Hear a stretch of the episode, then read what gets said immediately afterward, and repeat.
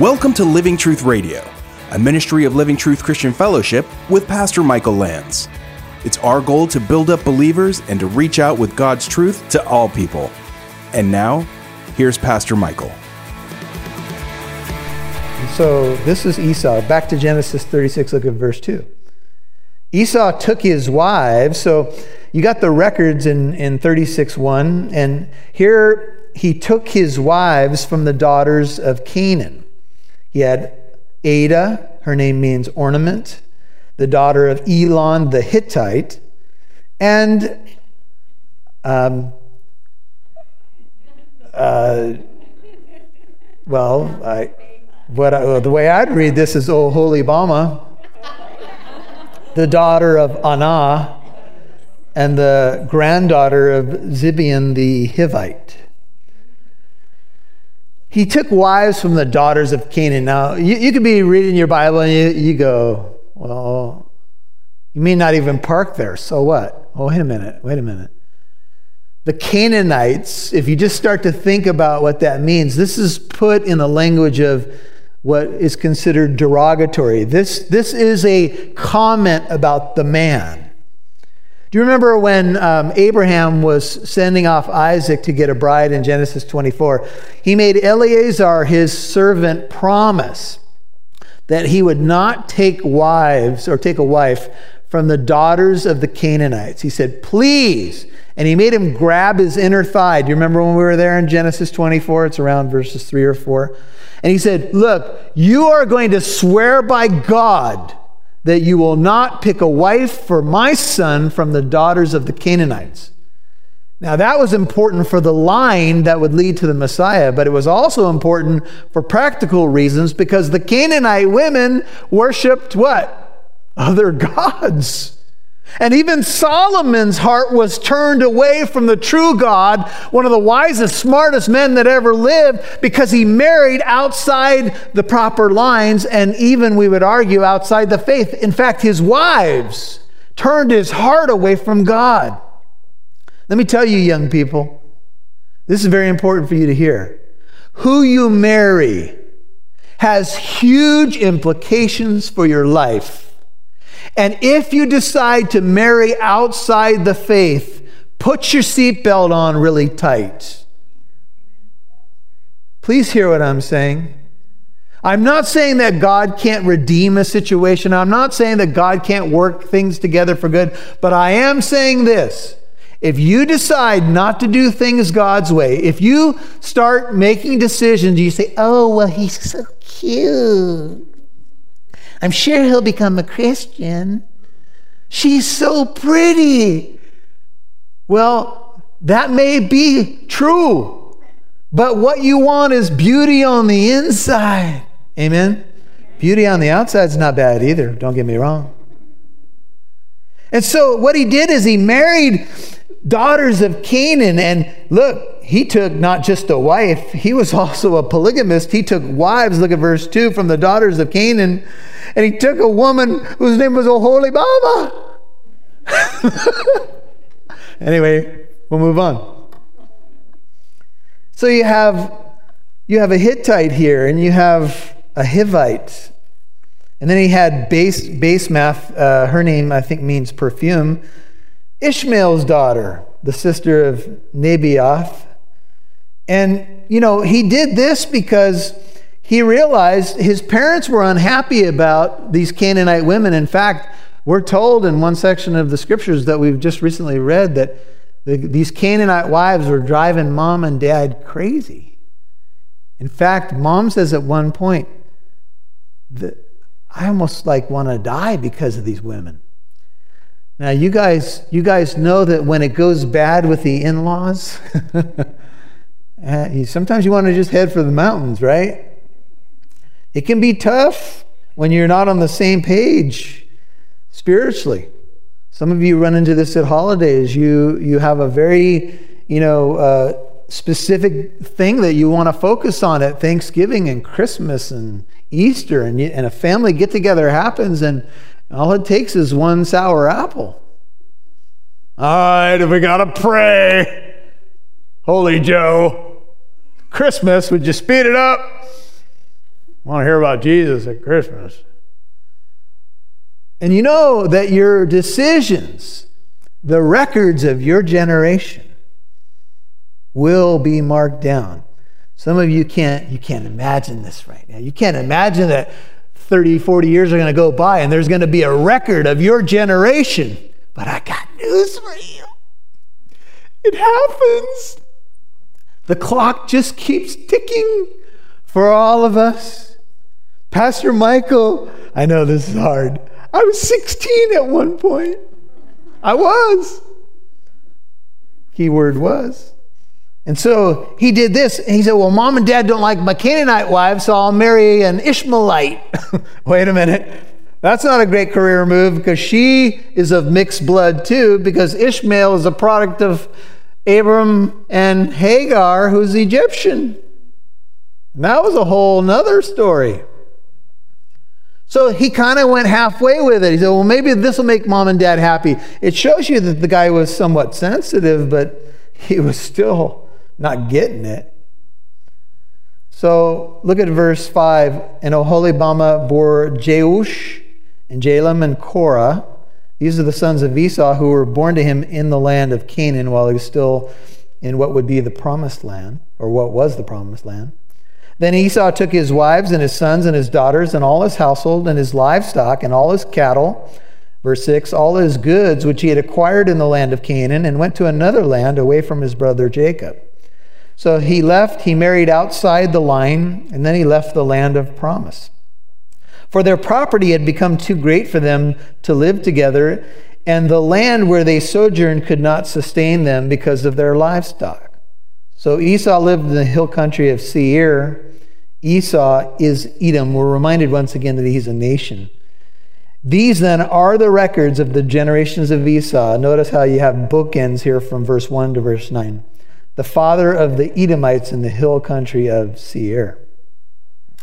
Now, I will say to you that if you check out the names of the wives, uh, and I'm not going to spend a bunch of time here, but I was looking in James Montgomery Boice's commentary on um, Genesis, and he, he does note here, and I'll show it to you later if you want to look at it, but let me just take a, a moment here. It says that the only difficulty with the first account in Genesis 36 is that the names of the wives differ from the names in Genesis 26 34. Two wives are named there, and 28 9, one wife is named. These two earlier passage yield, passages yield the following names Judith was the daughter of Beeri the Hittite. These are his wives listed earlier. Basemath, daughter of the daughter of Elon the Hittite, and Mahalath, the daughter of Ishmael. Yet in Genesis 36, 2 and 3, it's Adah instead of Judith, Oholibama instead of Basemath. And uh, here's what he says. He says, uh, Adah was, is still called the daughter of Elon the Hittite. Oholibama, daughter of Anah and granddaughter of Zibeon the Hivite, and Basemath, the daughter of Ishmael. The earliest explanations of, these, of this difficulty is that each wife had more than one name one perhaps for living in the culture of Canaan, the other for living in Hittite culture. Adah is the same as Basemath of Genesis 26:34. Both are identified as the daughter of Elon the Hittite. Similarly, the Basemath of Genesis 36:3 is the same as Mahalath, for both are said to be the daughter of Ishmael. And this leaves Oholibama to be identified with Judith, and I may have messed that up when I said, said it earlier. Though in this case, the wives are said to be descended from different fathers. It is probably the case that the two fathers are actually one also, they too having been known by different names. And so it was true, and we see this in ancient culture that people did go by a couple of different names. If you notice that, I bring it up. If you had no question about that, then don't worry about it. And so these, this second highlight uh, has to do with the marriages of Esau. He, he made bad decisions.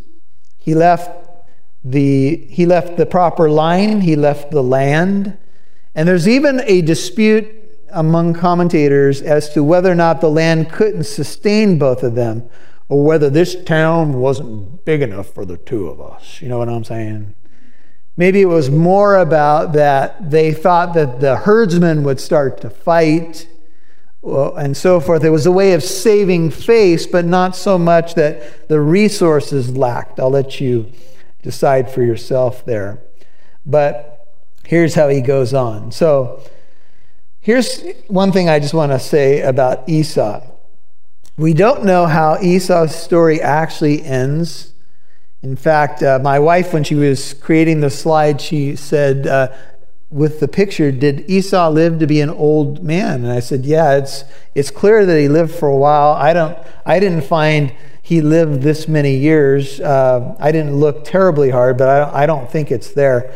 But I will say this um, Esau, Esau's story has a question mark over it. We don't really know where Esau stood before the Lord. The positive sign is remember when Jacob came and humbled himself, he forgave his brother. He had 400 men with him, and those 400 men, they looked very like maybe they wanted to be violent.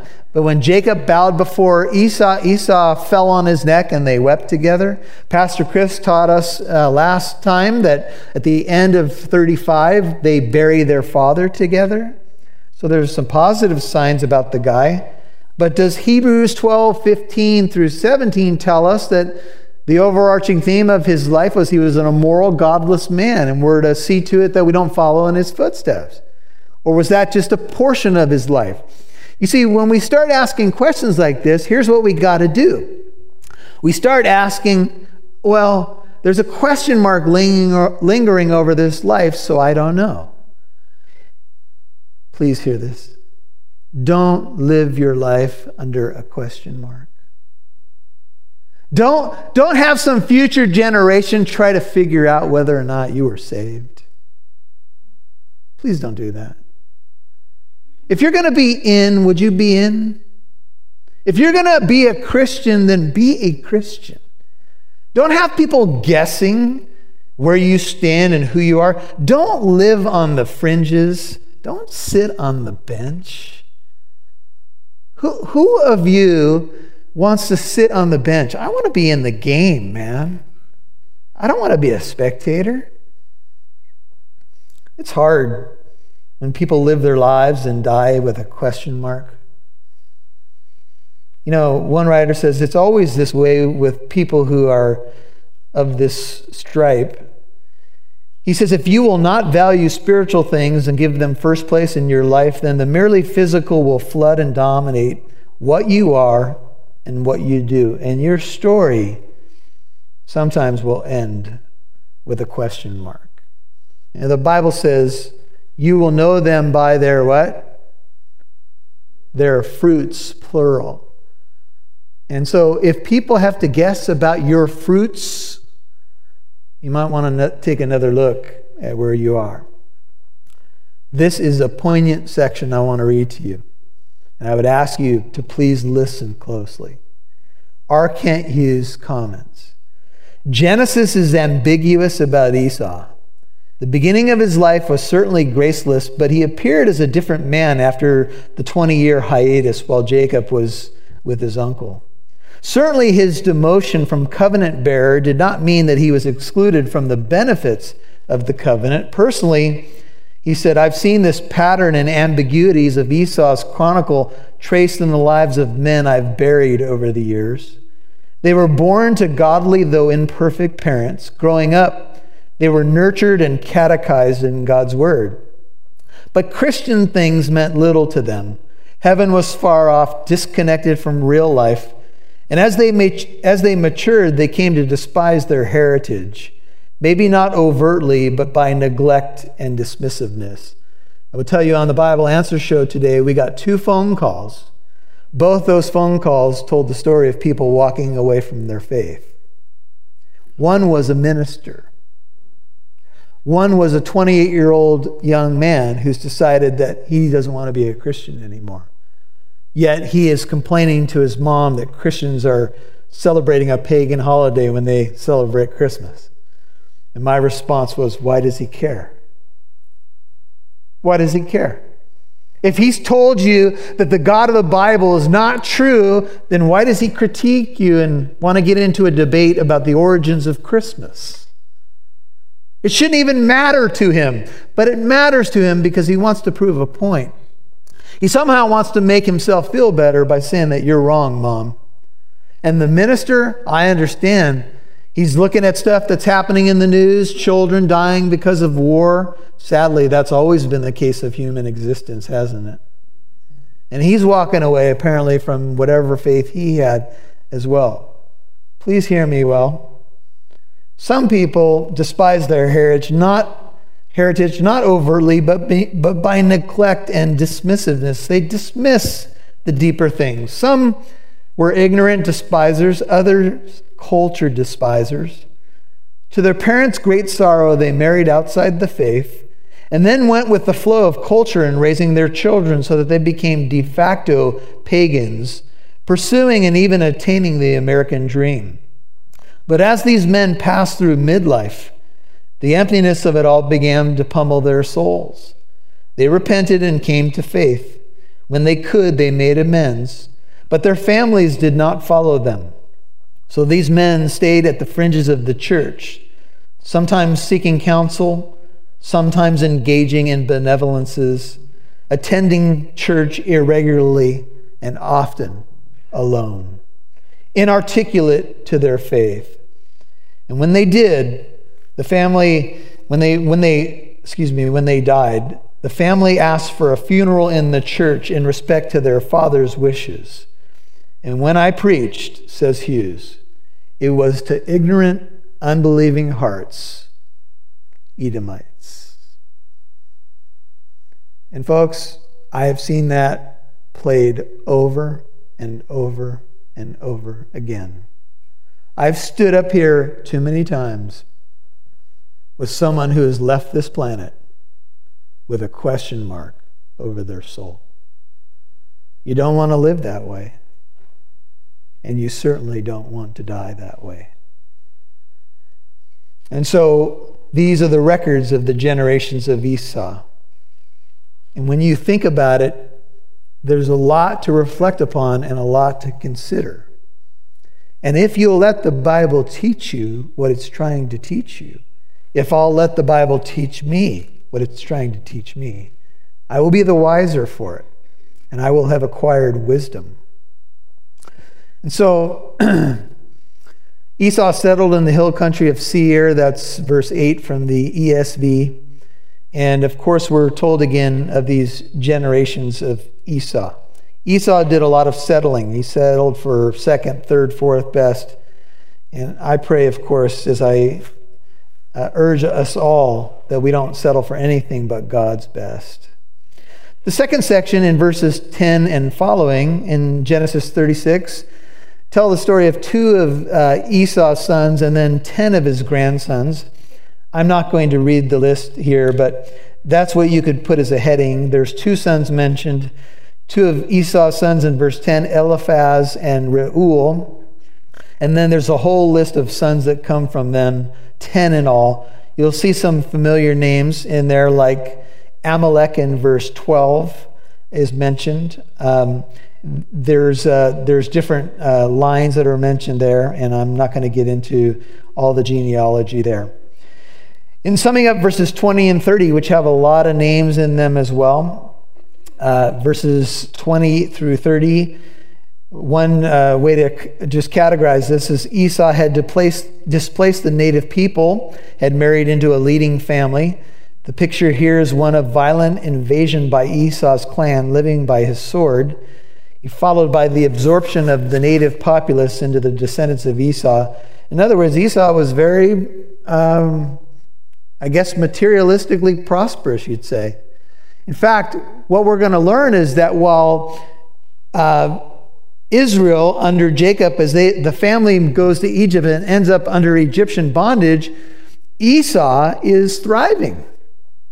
The Edomites are thriving. They have kings before Israel ever has kings. They seem to be dominating uh, and kind of imbibing people groups. In verse 31, we have a list of kings that come from Esau's line. These are the kings who reigned in the land of Edom before 31 any king reigned over the sons of Israel. So you could see in some ways if Jacob got word about his brother, he would he might say, Sheesh, my, my brother's done so much better than I. He's got kings and, and lands and, and all of these things coming from the group. And the list of kings are there. You have Bela and Jobab in verse 33, Husham, 35, Hadad. Uh, skip down to 36, you have Samlah, Shaul.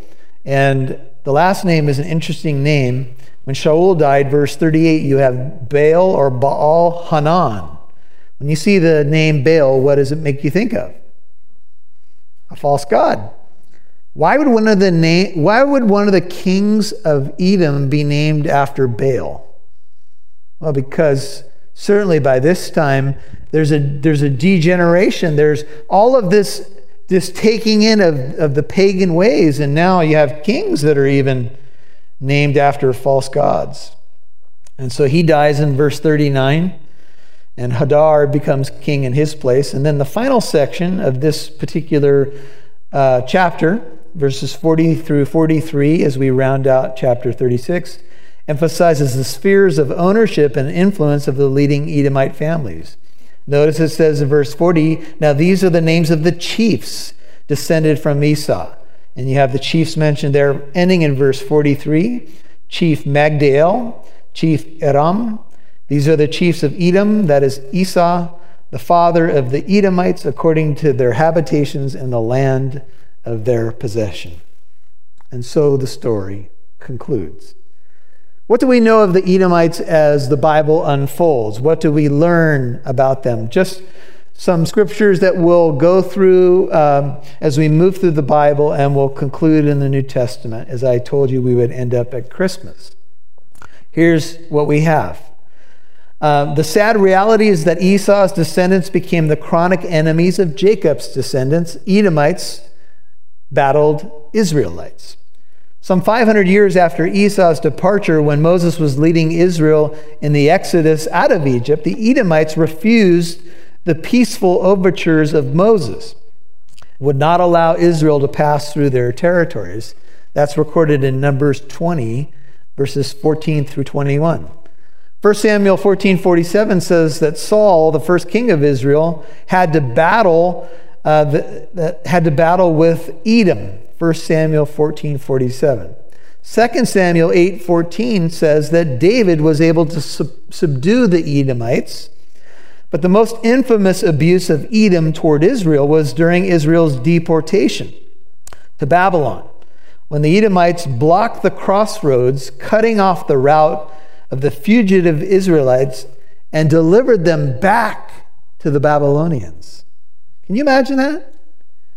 The, the Israelite, Israelites that were being deported and actually had a chance to go back to the promised land were cut off by the Edomites and returned back to basically being in bondage. How's that for how your brother treats you? How's that for a forgotten history and no sense of the covenant promises? Turn to the book of Psalms. This, this story gets a little attention in your Bible. Psalms, Psalm 137. Psalm 137. Here's the story when they treated Israel poorly. And of course, you can tie this all back to not really focusing on your heritage, not passing down the stories. Folks, think about it. Israel was told over and over again teach these things to your children, teach them the feast, Teach them where you came from. Teach them what the Lord's done for you so that future generations will worship the Lord. Well, Esau started a bad trend. And by the time 500 years had passed, the Edomites could care less about the Israelites. They didn't care that there, there was brothers at one point in this line. It meant nothing to them anymore. There was no sense of the covenant. Think of Ebenezer Scrooge, who, you know, was known to be a miser and uh, he was selfish and and and didn't care about people, and he was transformed in one night, and he had a chance to to live well and and do Christmas right. Uh, indeed, that's the hope that we have. Even if you've lived like Esau so far, there's hope for you if you'll turn your life over to Jesus Christ and don't wait another moment because we don't even know what a day is going to bring. Now, you may be asking, well, how do you do that, Pastor Michael? How do you turn your life over to Jesus Christ? Well, you must acknowledge that Jesus Christ came into this world, died on the cross for you, and rose again from the dead. And the Bible teaches repentance and faith. Repentance means do a 180. You've been living your life away from God. You've been going your own direction. Turn around and come to God through the Lord Jesus Christ. Believe in Him, His death on the cross, His resurrection from the dead, and put your full trust in Him and Him alone for your salvation. Now, you can do that by prayer, a simple prayer. Just, Lord Jesus, come into my life. If it's you, you're not sure. If you died tonight, you don't know if you'd be in heaven. Make sure. I believe you died on that cross for my sin, Jesus. I believe you rose from the dead, and I trust you as my Lord and my Savior. Be my Lord Cause me to be born again to that living hope and lead me by your Holy Spirit. In Jesus' name. You don't have to have a perfect prayer, folks. God knows your heart. But you have to believe in the biblical Christ and follow him. Trust in him for your salvation and follow him. Hey, we would love to help you with that. So reach out to us through the website, livingtruthradio.org, and we'll try to help you with resources and what you need to do from this point forward. This is Living Truth Radio. My name is Pastor Michael Lance, and I hope you've been listening for a while. But if you're a new listener, welcome aboard. We are a ministry that's based in the city of Corona in Southern California, and we would love for you to reach out to us and let us know who you are, where you listen, and how we can be of service to you by praying for you or helping you find a local church or whatever it may be. If you have a question about the faith, uh, we have a contact form that we'd love for you to use right now. Go ahead and go there, livingtruthradio.org, and just fill out the contact form, submit it to us, and uh, we'll get back with you. We'd like to get to know you better. And check out our website. You can find out all you'd like to know about the uh, ministry and about the church behind this radio ministry. So, again, thanks for listening. God bless you, and we will catch you next time on Living Truth Radio. Thank you for listening to today's program. If you'd like to listen to this message again, learn more about our church in Corona, or to access archived messages, go to livingtruthradio.org and click on the Church tab. You can follow us on Instagram at Living Truth Corona or download the Living Truth Christian Fellowship app on Apple and Android devices. Living Truth Radio is a listener supported ministry. You can partner with us by donating at livingtruthradio.org.